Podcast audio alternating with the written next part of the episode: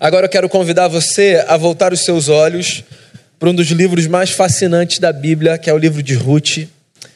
Eu quero ler aqui o capítulo 1. É um capítulo longo. Eu peço que você acompanhe a leitura desse texto. Que diz o seguinte: Nos dias em que julgavam os juízes, houve fome na terra. E um homem de Belém de Judá saiu a habitar na terra de Moabe, com sua mulher e seus dois filhos. Esse homem se chamava Elimeleque e sua mulher Noemi. Os filhos se chamavam Malom e Quilion, efrateus de Belém de Judá. Vieram à terra de Moabe e ficaram ali. Morreu Elimeleque, marido de Noemi, e ficou ela com seus dois filhos, os quais casaram com mulheres moabitas era o nome de uma órfã e o nome da outra Ruth. E ficaram ali quase dez anos. Morreram também ambos, Malom e Quilion, ficando assim a mulher desamparada de seus dois filhos e de seu marido. Então se dispôs ela com as suas noras e voltou da terra de Moabe, porquanto nesta ouviu que o Senhor se lembrara do seu povo, dando-lhe pão. Saiu, pois, ela com suas duas noras do lugar onde estivera, indo elas de caminho, de volta para a terra de Judá, disse-lhes Noemi: Ide, voltai cada uma à casa de sua mãe, e o Senhor use convosco de benevolência, como vós usastes com os que morreram e comigo. O Senhor vos dê que sejais felizes, cada uma em casa de seu marido. E beijou-as. Elas, porém, choraram em alta voz. E lhe disseram: Não, iremos contigo ao teu povo. Porém, Noemi disse: Voltai, minhas filhas, porque irias comigo? Tenho eu ainda no ventre filhos para que vos sejam por maridos?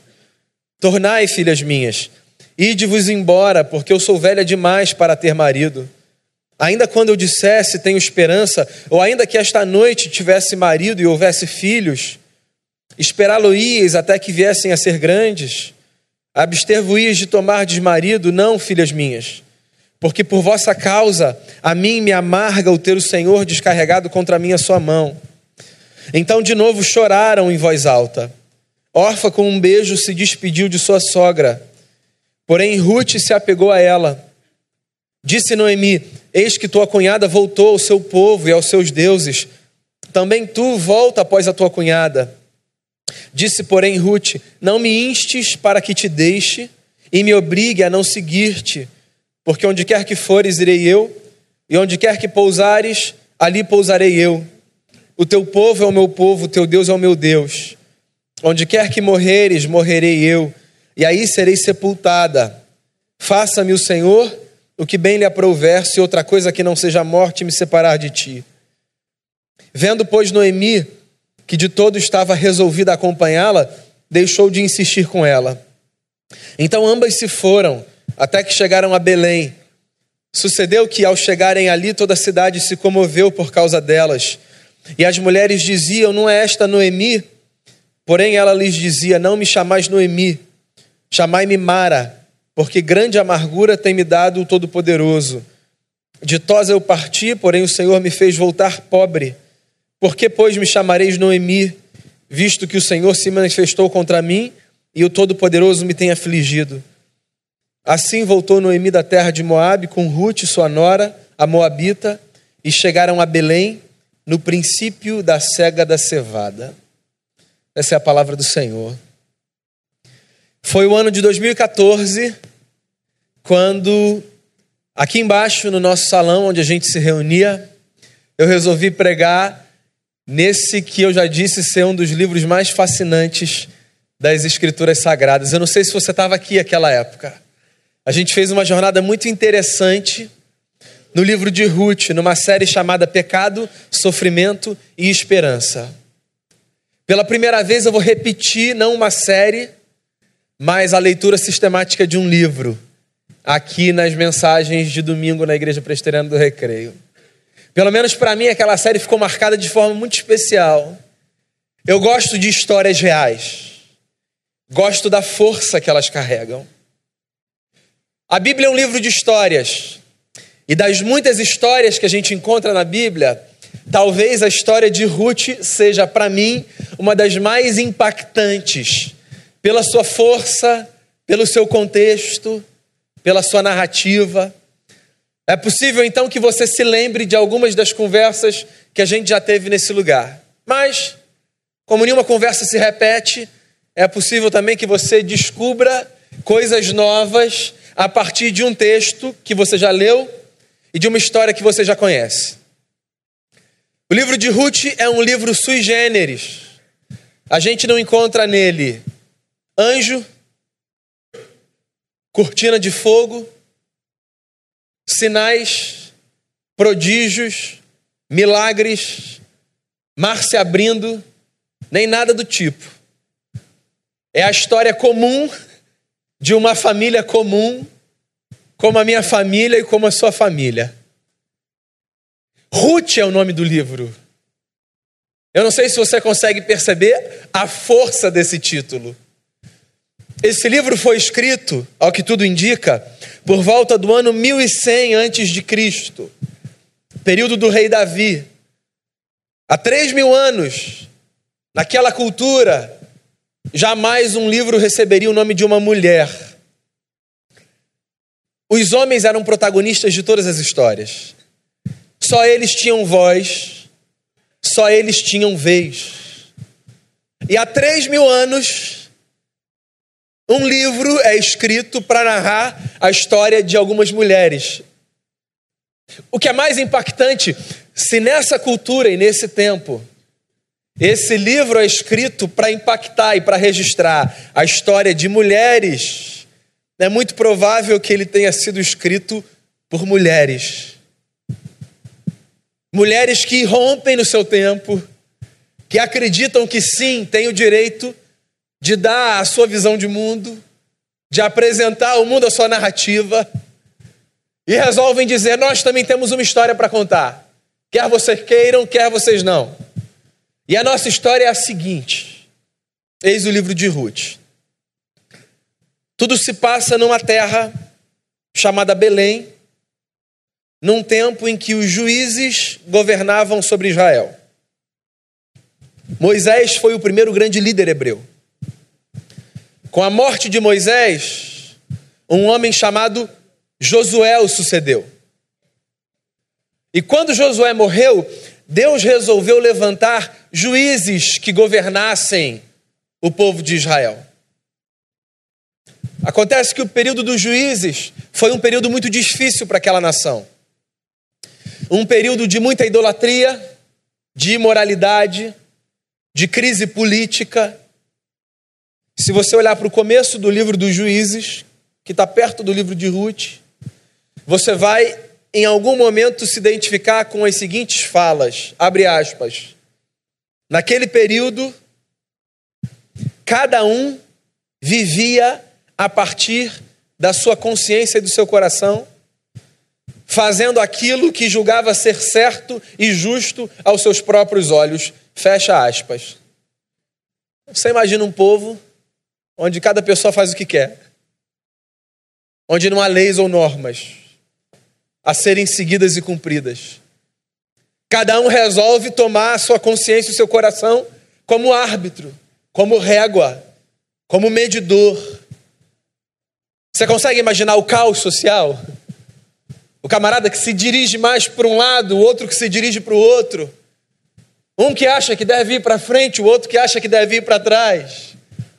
Cada um tem a sua consciência como juiz. Isso significa, meu amigo, crise política. Isso significa crise econômica. Isso significa crise familiar. Não precisamos de normas ou de regras. Cada um é capaz de dizer o que é melhor para si. No período dos juízes, havia também um outro povo que tinha se apropriado de parte das terras de Israel e que, por conseguinte, oprimia aquela gente. Aquele período foi então um período de fome naquela terra. Aquela gente não tinha o que comer. E se você quer se deparar com o que há de pior na existência humana, prive um povo de comer. E você verá o que de mais dantesco pode surgir de dentro de cada um de nós. A história de Ruth se passa num cenário como esse num pedaço de terra onde o seu povo era oprimido, não havia comida e não havia quem governasse sobre aquela gente. Ruth e o seu marido, Eimeleque, viviam numa cidade pequena chamada Belém, a cidade de Davi. Belém significa casa do pão. E olha só, ironia das ironias, justamente na casa do pão, um povo passa fome.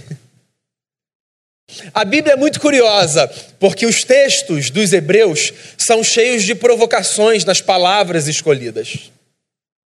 Por exemplo, a história de Ruth se passa exatamente num lugar que, tendo no seu nome a lembrança de que ali há pão, ali há também um povo que passa fome. Um povo que não sabe mais com o que vai preencher a sua barriga com o que vai manter os seus filhos, o alimento que vai ter para o dia seguinte, se vai sobreviver ou não. Nesse lugar vivia um homem, como eu disse a você, chamado Eimeleque, marido de uma mulher chamada Noemi. Eimeleque, guarda aí para o nome do seu filho. Significa Deus é o meu rei. Se você não gostou do som, pelo menos o significado é bacana. Deus é o meu governador. Pois, curiosamente e ironicamente, justamente esse homem que tem no nome a lembrança de que Deus governa, justamente ele resolve sair da sua terra para buscar pão em outro lugar, já que falta pão na casa do pão. Mais uma ironia, né? Belém, casa do pão, não tem pão. Em Meleque, Deus é o meu rei. Mas eu não confio muito no governo do Senhor. Bem, quem nunca guardou dúvidas no coração que atire a primeira pedra? O que, que a gente faz, mesmo sendo temente a Deus, numa hora em que a crise aparece, que as coisas apertam, que a gente perde aquela estabilidade que a gente achava que a gente tinha. O que, que a gente faz quando a gente recebe uma notícia inesperada? Quando do dia para a noite uma doença aparece na nossa vida? Quando o emprego que a gente tinha a gente não tem mais? Quando acontece alguma coisa com alguém que a gente ama e que parece abrir na nossa frente um buraco no chão, o que, que a gente faz? Nessa hora que a nossa fé é provada, que o nosso nome pode até carregar uma força, mas o nosso coração, frágil que é, faz uma série de perguntas, se vê cheio de dúvidas. Deus é o meu rei, eu vivo na casa do pão, só que não tem mais pão, e eu vou ver se em algum outro lugar alguém consegue governar de verdade já que aquele que me governa me deixou passar por essa situação. Às vezes a gente pensa assim, né? Quando a gente olha para algumas circunstâncias da vida, a primeira pergunta, legítima por sinal, que a gente faz é: por que Deus? Por que, é que o Senhor está deixando esse negócio acontecer comigo? Por que com a minha família? Por que com os meus? Olha o meu nome. Eu lembro todo mundo que o Senhor é rei, que o Senhor governa. Amo a Ti, sirvo ao Senhor. E justamente na minha casa, justamente com a minha família, justamente na minha história, a vida nos dá essa sensação de que porque nós somos gente de fé e vivemos no meio de um povo de fé, nós estamos protegidos e blindados contra as lutas e as adversidades. Mas a verdade, meus amigos, é que assim como a chuva que cai aqui, cai lá, e o sol que brilha aqui, brilha lá, as adversidades que surgem em qualquer lugar surgem também no curso da nossa história. E a beleza da vida com Deus não está no fato de que nós estamos blindados de todas elas, mas na certeza que nós podemos carregar de que o Deus que nos permite atravessar desertos e adversidades caminha conosco, mesmo no meio das nossas dúvidas, das nossas angústias. Mesmo quando, como Elimeleque, a gente diz: vamos ver se tem outro rei que governa, ainda assim Deus vai com a gente, nos lembrando que Ele está do nosso lado, cuidando, amando, guardando. Pois a história de Ruth então nasce nesse cenário de uma família que sai da sua terra para uma outra terra na tentativa de encontrar alívio para a crise que atravessa. Eles saem de Belém, Israel, e eles vão para a terra de Moabe, a 80 quilômetros dali, onde viviam os Moabitas. Se você conhece um pouco da história de Israel, você pode imaginar o cheiro de problema que esse deslocamento traz. Pelo seguinte, os Moabitas eram um povo que tinha surgido de forma muito problemática. Eram descendentes de Ló, que surgiram a partir de uma relação incestuosa e, como tal, condenada pelo Eterno. Os Moabitas viveram de uma maneira muito promíscua aos olhos dos filhos de Israel. Sempre que os hebreus e os moabitas se aproximavam, a história daquela gente era uma história de muito problema. Porque eles traziam para o povo de Deus experiências de infidelidade do ponto de vista da relação com o seu Senhor. Eles estimulavam uma moral muito promíscua. Eles desviavam os hebreus dos seus caminhos de tal forma que aquela relação era muito tóxica, muito prejudicial. Às vezes a gente precisa ter a sensibilidade de perceber na vida que algumas relações que parecem bacanas são muito tóxicas, muito prejudiciais. Pais e mães têm um faro muito aguçado para detectar isso na vida dos seus filhos, não é verdade? Ó, cuidado com fulano. Não sei, eu não sei, mas não é amigo para você, não me parece. Pois na vida a gente precisa dessa sensibilidade, não apenas para alertar os filhos, mas para a gente. Existem relações que são tóxicas, que são problemáticas, que são promíscuas do ponto de vista da moralidade. Existem influências que são muito nocivas. Pois é, tem gente de quem a gente tem que se afastar mesmo. Porque são pessoas que parecem que se aproximam trazendo consigo uma predisposição para levar a nossa vida lá para baixo.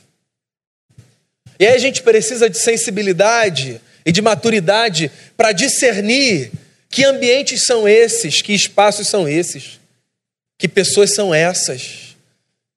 Os moabitas eram um retrato dessa gente. Só um parêntese aqui. Sempre que você estiver lendo histórias da Bíblia, tente enxergar as histórias da Bíblia como uma espécie de arquétipo das nossas histórias. Eu acho que esse que é o grande segredo da gente ler a Bíblia. As histórias da Bíblia funcionam como modelos que, em alguma medida, servem como espelho para as nossas próprias histórias. Veja só as informações que eu dei a você até aqui. A nossa história é como a história do livro de Ruth. Quem aqui nunca foi Elimeleque? Quem, carregando Deus no seu coração e na sua mente, nunca fez perguntas ao Todo-Poderoso? Quem nunca se questionou se em algum momento esse governo de Deus não falhou, não passou de uma ilusão, de um sonho juvenil, de uma experiência que pode ter sido importante para uma fase da vida, mas que não faz mais sentido? Quem nunca atravessou crises relacionais, de saúde, existenciais, profissionais ou de qualquer outra natureza? Essa história é a nossa história. E nesse caminho, nós às vezes nos aproximamos, frágil que se encontra a nossa consciência, de ambientes e de pessoas que, ainda que aparentando serem instrumento de Deus na nossa vida, na verdade nos causam problema.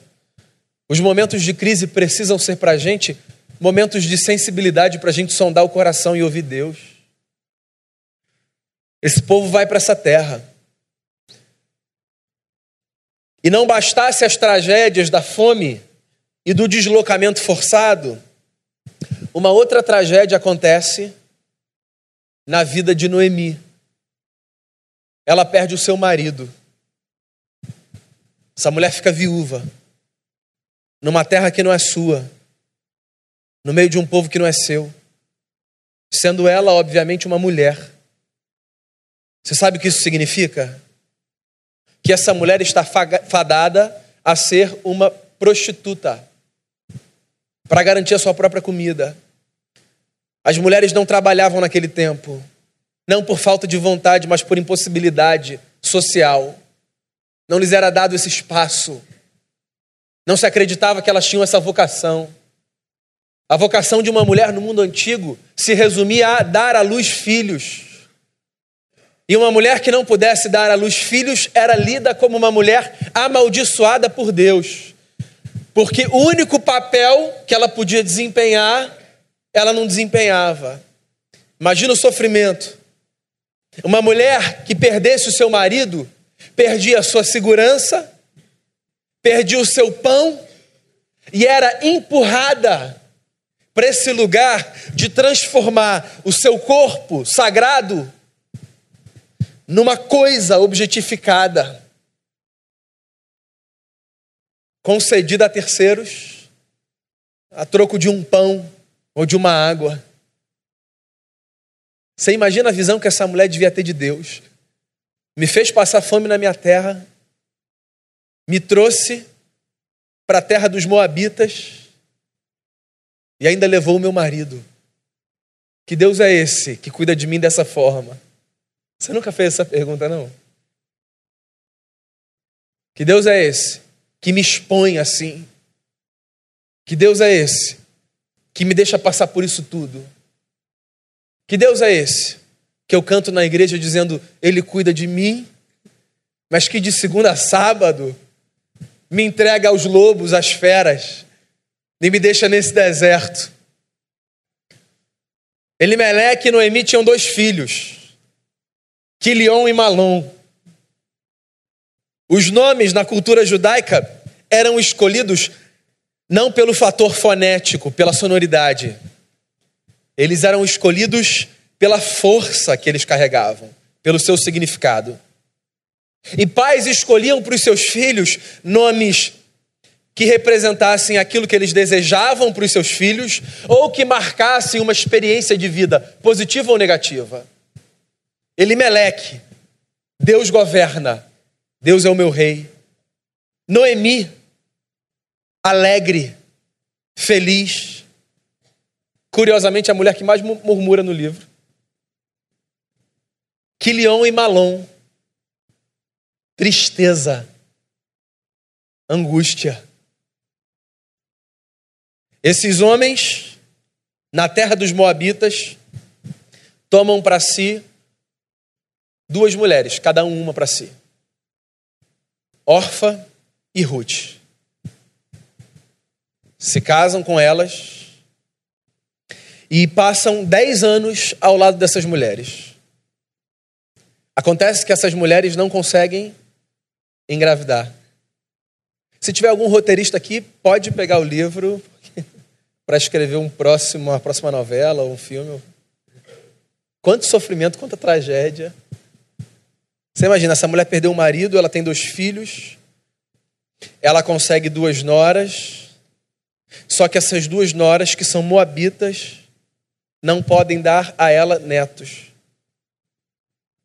Dez anos tentando engravidar e nada.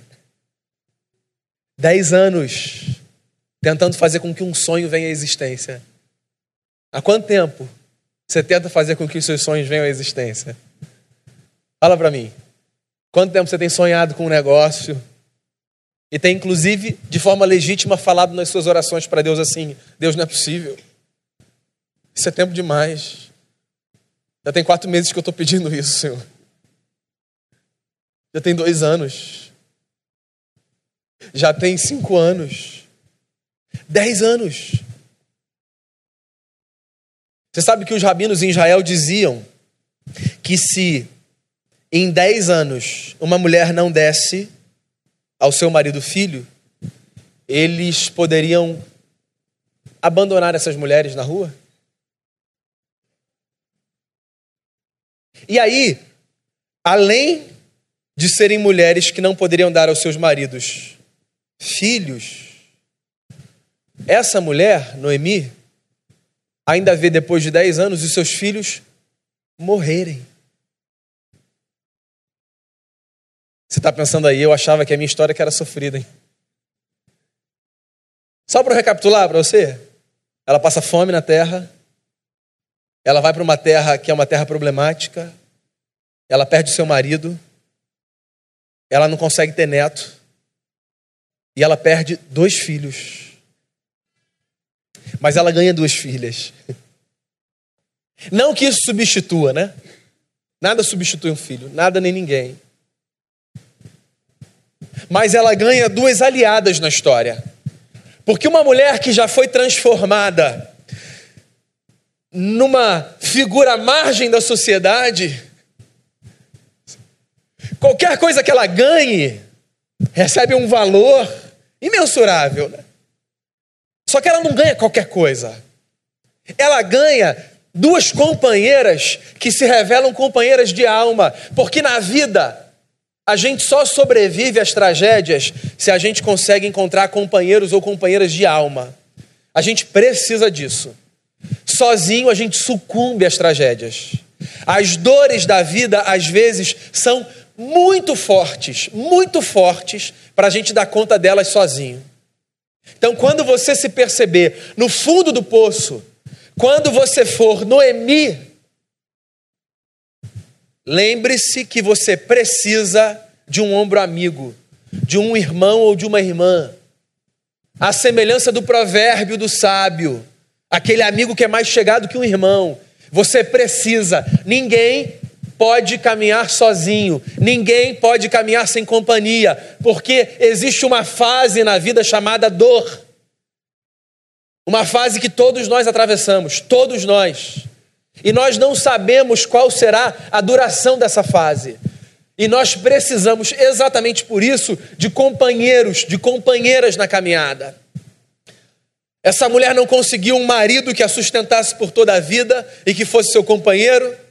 Essa mulher perdeu os dois filhos que ela tinha, mas ela ganhou dois presentes do Eterno: Orfa e Ruth. Mulheres que, só para você entender, do ponto de vista contextual e cultural, no momento em que os seus maridos morreram, poderiam muito bem voltar, cada qual para sua família, e reconstruir a sua história da forma que fosse possível. Sobretudo considerando que Noemi, a única figura daquela família que tinha permanecido, era uma filha de Israel, ou seja, de outro povo. Mas há um encontro de alma entre essas três mulheres tão grande que quando a Noemi, sabendo que a crise lá em Belém tinha passado, diz: Eu vou voltar para minha terra, essas duas mulheres, Orfa e Ruth, dizem para ela o seguinte: a gente vai com você. A gente vai com você. Eu acho que dos testemunhos que eu ouço na igreja, poucos são tão bonitos quanto aquele que me revela que quando alguém sofre, dois ou três vão juntos para onde quer que esse que sofre vai. Quando você vai para o hospital e alguém diz assim: Eu vou com você, claro que eu vou com você, você não vai sozinho. Ou quando você está passando por um problema na sua família e alguém diz assim: Eu vou aí conversar com você, você não vai ficar sozinho. Ou quando acontece alguma coisa no seu trabalho e quase ninguém sabe, mas uma pessoa descobre e diz assim: Eu quero conversar com você, vamos almoçar. Esse negócio da companhia é uma das coisas mais bonitas da igreja de Jesus de Nazaré. essa percepção, essa sensibilidade, num mundo tão individualista como o nosso, de que nós não vamos sozinhos, de que pessoas abdicam do seu tempo, pessoas saem mais cedo do seu trabalho, pessoas olham para os seus cônjuges, para os seus filhos e dizem assim: espera um pouquinho, eu já volto, eu vou ali ajudar Fulano, eu vou ali ajudar o meu amigo, eu vou ali ajudar a minha amiga. Esse negócio é divino. Eu disse que a história de Ruth não é uma história de milagres, né? Mentira. Ela não é uma história de milagres do ponto de vista sobrenatural, mas essa história é uma história cheia de milagres. Porque uma mulher que sobrevive à morte do seu marido e dos seus filhos e continua caminhando, isso é um milagre. Uma mulher que atravessa uma crise cheia de fé, isso é um milagre. Uma família que se vê deslocada pela força das circunstâncias, mas que continua, no meio da dúvida, a acreditar em Deus, isso é um milagre. Alguém que passa por circunstâncias adversas, por problemas terríveis, por desertos profundos, e mesmo falando coisas absurdas contra o eterno, lá no fundo guarda um fiapo de esperança, isso é um milagre. Porque milagre não é só ver anjo aparecer, céu se abrir, mar se abrir. Milagre é a gente ver esse curso doído da vida ser atravessado por gotas de esperança que brotam no nosso coração quando a gente se lembra que Deus cuida da gente sim. Noemi volta, cheia de dor, porque na vida a gente anda com dor mesmo. A vida é doída. O solo da vida é árido. Não existe água em todos os lugares. Viver cansa. Os nossos medos são grandes. Mas a gente caminha. E sempre tem alguém que diz assim: Eu vou caminhar com você.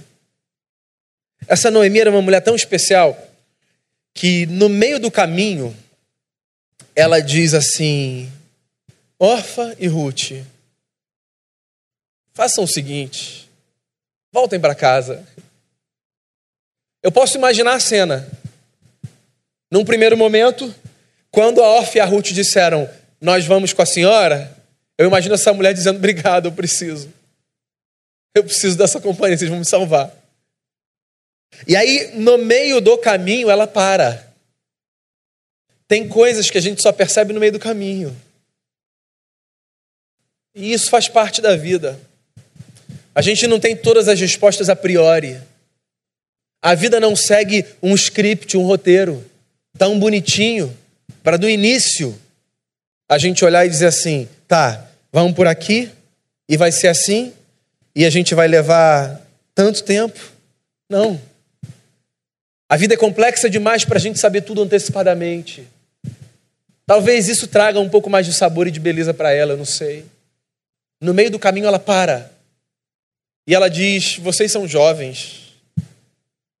Vocês têm o sonho de vocês.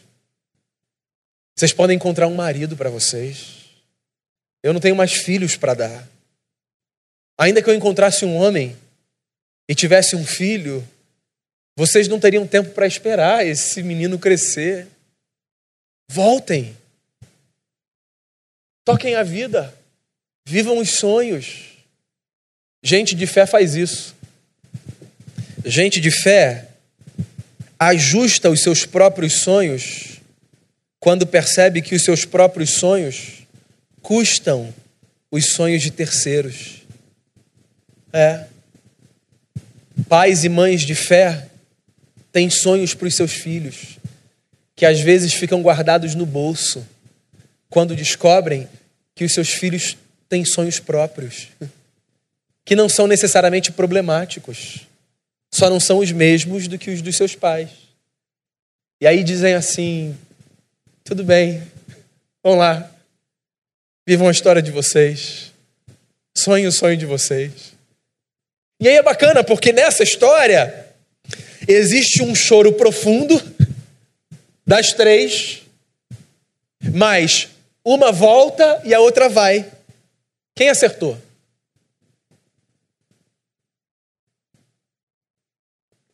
Por que, que a gente tem que responder essa pergunta: quem acertou? Não tem quem acertou. A vida não é tão simples assim. Às vezes a gente para diante de duas portas e tem uma certa e uma errada. Simples assim. Se eu entrar por aquela, certo. Se eu entrar por aquela outra, errado. Mas no geral a vida é mais complexa do que isso. São muitas portas, muitas. E não necessariamente muitas portas erradas e uma certa. A gente faz escolhas. E a gente banca as nossas escolhas. E se as nossas escolhas estão certas, que bom. A gente ganhou tempo. Mas se as nossas escolhas forem erradas, quanto mais cedo a gente se dá conta disso, melhor. E que bom que às vezes a gente pode parar e voltar e dizer: tudo bem, deixa eu tomar outro rumo. Ou se não dá para voltar, a gente para e pensa e diz assim: tá bom, o que, que eu vou fazer com isso? O que é que de melhor eu posso tirar dessa escolha errada que eu fiz? Como é que eu posso refazer a minha história? Olha só, a Bíblia é um livro que é encharcado de uma verdade chamada graça. Graça. O que significa que não existe tragédia que não possa ser refeita a partir da graça. Para com esse negócio, meio maktub, meio está escrito, que te faz acreditar que um passo numa direção significa continuar daquela mesma forma para o resto dos seus dias. A vida é mais dinâmica do que a gente pode imaginar. E a gente pode refazer as coisas, consertar as coisas. A gente pode tirar lições de escolhas erradas. A gente pode refazer. A gente pode aprender, a gente pode pedir perdão. A gente pode dizer, é, eu caminhei até aqui, mas a partir daqui eu acho que vou ter que seguir naquela direção. Elas choram as três. Orfa diz assim: ok, eu vou voltar. Deus abençoe a senhora. E Ruth, agora sim ela aparece na história. Ruth dá uma declaração de fé tão bonita que, mesmo sendo a fala de uma nora para sua sogra, virou o texto mais famoso de casamento. Né? É uma declaração de fé, de amor, de aliança, tem tudo ali. Ela fala assim: desiste desse negócio de me fazer voltar. Eu vou com a senhora. O povo da senhora vai ser o meu povo. Para onde a senhora foi, eu vou. E o Deus da senhora vai ser o meu Deus. Olha só, deixa eu só dar um passo atrás e dizer um negócio para você. Na cultura daquele tempo, a compreensão religiosa era a seguinte: cada Deus cuidava de um pedaço de terra. Então, cada povo tinha o seu Deus. Os moabitas serviam a uma divindade chamada Camus ou Camos, como você quiser. O povo de Israel servia a Jeová. Noemi lá de Belém, povo de Israel, servia a Jeová. Ruth era moabita, ou seja, servia a Camós. Atravessar a fronteira de uma terra para outra significava, na mentalidade daquele povo, estar fora do território de uma divindade e entrar no território de outra. Ou seja, se eu saio de Belém e vou para a terra dos Moabitas, Jeová, que é o Deus dos Hebreus, não tem mais responsabilidade sobre mim. Eu estou exposto. Agora Camós pode fazer o que quiser comigo. Ruth se encontra com uma mulher que tem uma fé à frente do seu tempo. A gente precisa ouvir as mulheres. Porque Noemi não pensava como agente do seu tempo e do seu lugar. Lá no fundo, ela sabia que Jeová abençoava quem quer que fosse em qualquer lugar. Ela diz assim para Ruth, sua nora: Fica aí, fica aí. Jeová vai abençoar vocês aí. Se isso não é fé, meu amigo. Esse Deus que a gente acha que está só aqui, ele está por aí, ó. Ele não é contido por nada. Ele está em tudo que é lugar. Onde é que você vai ficar? Fica. Deus está com você. Para onde é que você vai? Vai, Deus está com você. Para de achar que Deus está ali. Para de achar que Deus está naquela casinha ali na Ernesto Pinheiro. Para de achar que Deus mora ali naquele prédio. Mora nada. Ninguém mora aqui. A gente se reúne aqui e Deus vem para cá com a gente. E Deus vai para onde a gente vai com a gente. Num prédio que a gente chama de igreja ou em qualquer outro lugar, porque igreja é a gente e Deus caminha com a gente. Deus não tem território, não. Fica, fica, viva a sua vida. Jeová vai te abençoar. Uma mulher de fé, que encontra outra mulher de fé. Porque quando Ruth ouve esse discurso e diz então: Para onde você for eu vou, o seu povo vai ser o meu povo, o seu Deus vai ser o meu Deus, o que ela está dizendo é: esquece Camos. Eu quero essa história sua. Eu quero viver com quem você vive.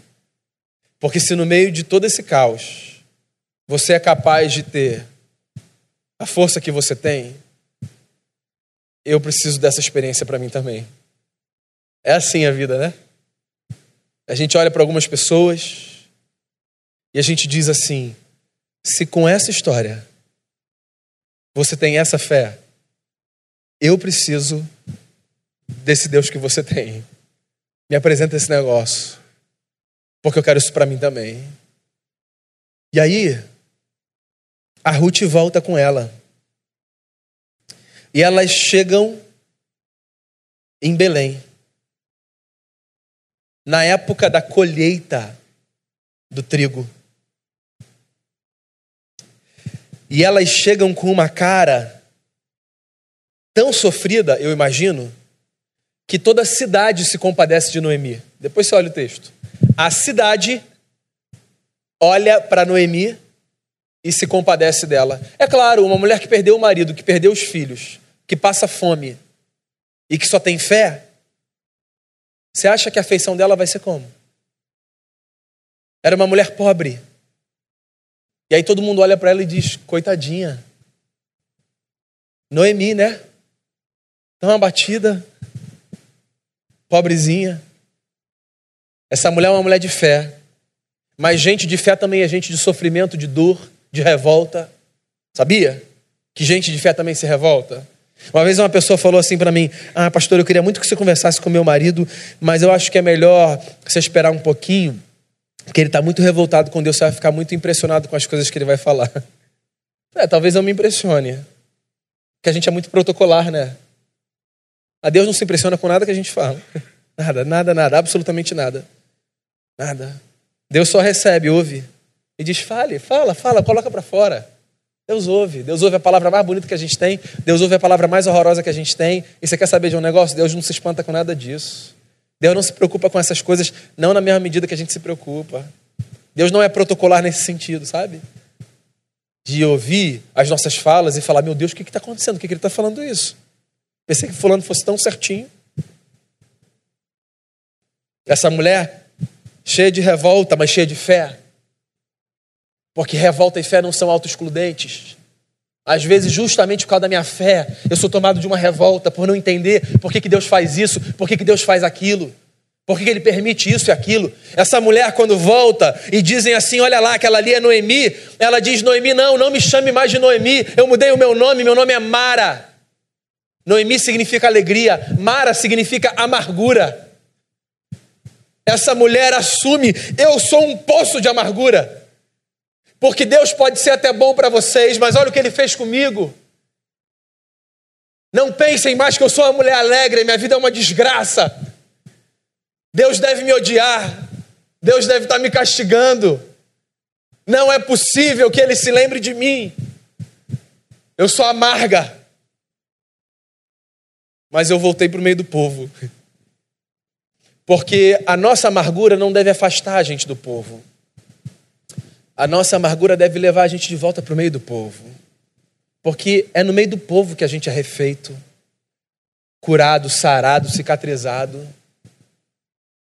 Então, quando você estiver amargo, amarga, quando o seu coração de fé estiver tomado por revolta, não se afasta, se aproxima, porque a gente precisa estar perto.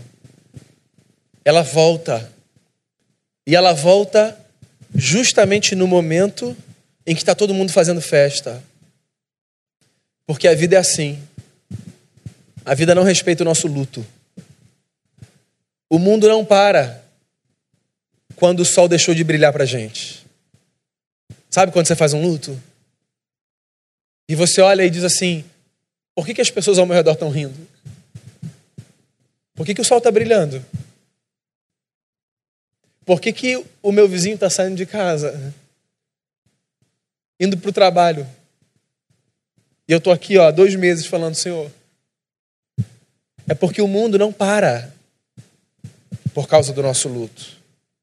E é bom que ele não pare, porque senão morreríamos todos no luto e de luto. O mundo continua se movimentando. Porque são os movimentos do, do mundo que vão fazer com que a gente se refaça diante de cada luto que a gente atravessa. A história continua, mas eu vou parar por aqui. E já que de noite todo mundo espera Game of Thrones, de manhã todo mundo vai esperar fases. Mas eu queria que você levasse com você essas verdades para alimentar a sua semana. Às vezes falta pão na casa do pão, é assim mesmo. Às vezes há dor e sofrimento na casa de gente que tem fé. Às vezes a gente segue em direções que parecem direções improváveis, mas ninguém tem aqui o direito de julgar ninguém pelas escolhas que faz. Alguns ambientes são muito perigosos para a gente. Algumas companhias são muito nefastas, nocivas. Às vezes as tragédias aumentam. Deus sempre coloca companheiros na caminhada. Tem uma hora que a gente diz: Eu não devia ter me afastado do que eu me afastei. E a gente volta. No meio do caminho, às vezes a gente diz: Vocês já vieram comigo até aqui. Vocês podem seguir. Sigam a vida de vocês. Uns vão dizer: Tá bom, Deus te abençoe, eu vou lá. Outros vão dizer: Não, eu vou com você até o fim. A gente vai voltar para casa, às vezes cheio de revolta, não entendendo por que, que as pessoas estão fazendo festa, quando a nossa cara estampa o luto e o pranto. O nome disso é vida. Deus continua sendo rei. E onde a gente estiver, aqui ou lá, Ele sempre vai estar com a gente. Mesmo que um anjo não apareça, mesmo que não caia fogo do céu, mesmo que o mar não se abra, Ele sempre vai estar com a gente. Vamos fazer uma oração?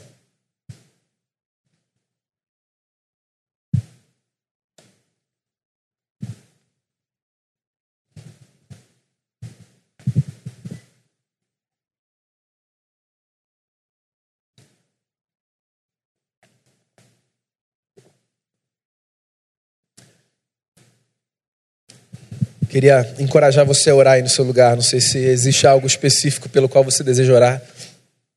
Por si mesmo, por alguém. O livro de Ruth é a nossa história. Não dá para a gente fugir disso.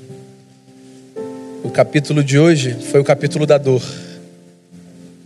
Mas a boa notícia é que toda dor é por enquanto. Toda dor é por enquanto. E eu queria convidar você à oração.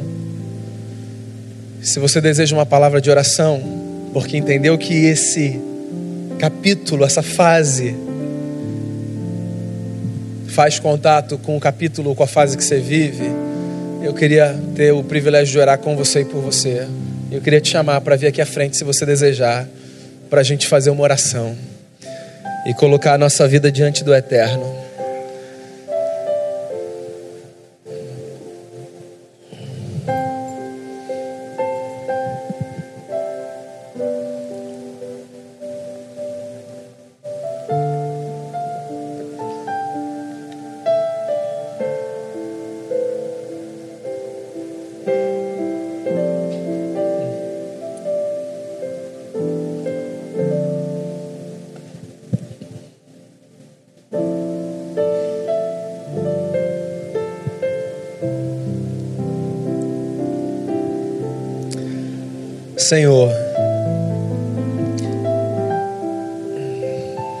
Toda a sua beleza, a vida nos é desconcertante. Com toda a força que há nela, existem coisas que que desestabilizam a gente por dentro numa medida que o Senhor entende. E essa é a nossa história. A história de Noemi, de Elimeleque, de Ruth. Essa história é a nossa história, Pai. Eu quero colocar diante de Ti a nossa vida e pedir ao Senhor, em nome de Jesus, que no meio de toda dor, de toda possível amargura, às vezes da revolta, que lá no fundo exista um fiapo de esperança. Porque a gente é dessa gente que carrega no coração esperança. E é isso que sustenta a gente. Obrigado por cada ombro amigo que aparece na nossa história. Obrigado, Senhor. Não existe absolutamente nada que seja mais maravilhoso do que descobrir no meio da dor que existe gente que coloca o seu próprio sonho de lado para alimentar o nosso, para proteger o nosso e para nos ajudar a carregar o fardo da vida. Senhor Jesus, obrigado por esses anjos que aparecem na nossa vida. E obrigado porque o Senhor nos permite ser na história de alguém um anjo. Isso é um privilégio. Às vezes falta pão na casa do pão. Às vezes a gente que diz para todo mundo Deus governa, a gente tem questionamentos profundos do lado de dentro. E a gente não consegue responder se isso de fato é verdade na nossa vida ou se isso é bom só para os outros. Deus, faça com que esse fiapo de fé e de esperança refaça a nossa vida por dentro. Obrigado porque a história de Ruth não acaba no primeiro capítulo. Obrigado porque o dia cinza, uma hora volta a ter cor. Obrigado porque a poesia da Bíblia nos lembra que se há choro que dura uma noite, existe alegria que vem pela manhã. Que o sol volta todos os dias trazendo uma notícia: Deus é bom, um novo ciclo pode começar. Mesmo que a gente tenha a sensação de que há demora, Senhor, em nome de Jesus, faz a gente continuar caminhando. A gente não caminha porque a gente sabe de tudo, a gente caminha porque a gente sabe o Senhor está do nosso lado. Esteja do nosso lado, Senhor. Esteja do nosso lado. Enche o nosso coração de fé. Refaça a nossa vida. E que as fases nos aproximem de Ti. É o que eu peço ao Senhor. Com todo temor e confiado no mérito de Jesus, o nosso irmão mais velho. Amém. Amém. Deus abençoe você. Volte para o seu lugar.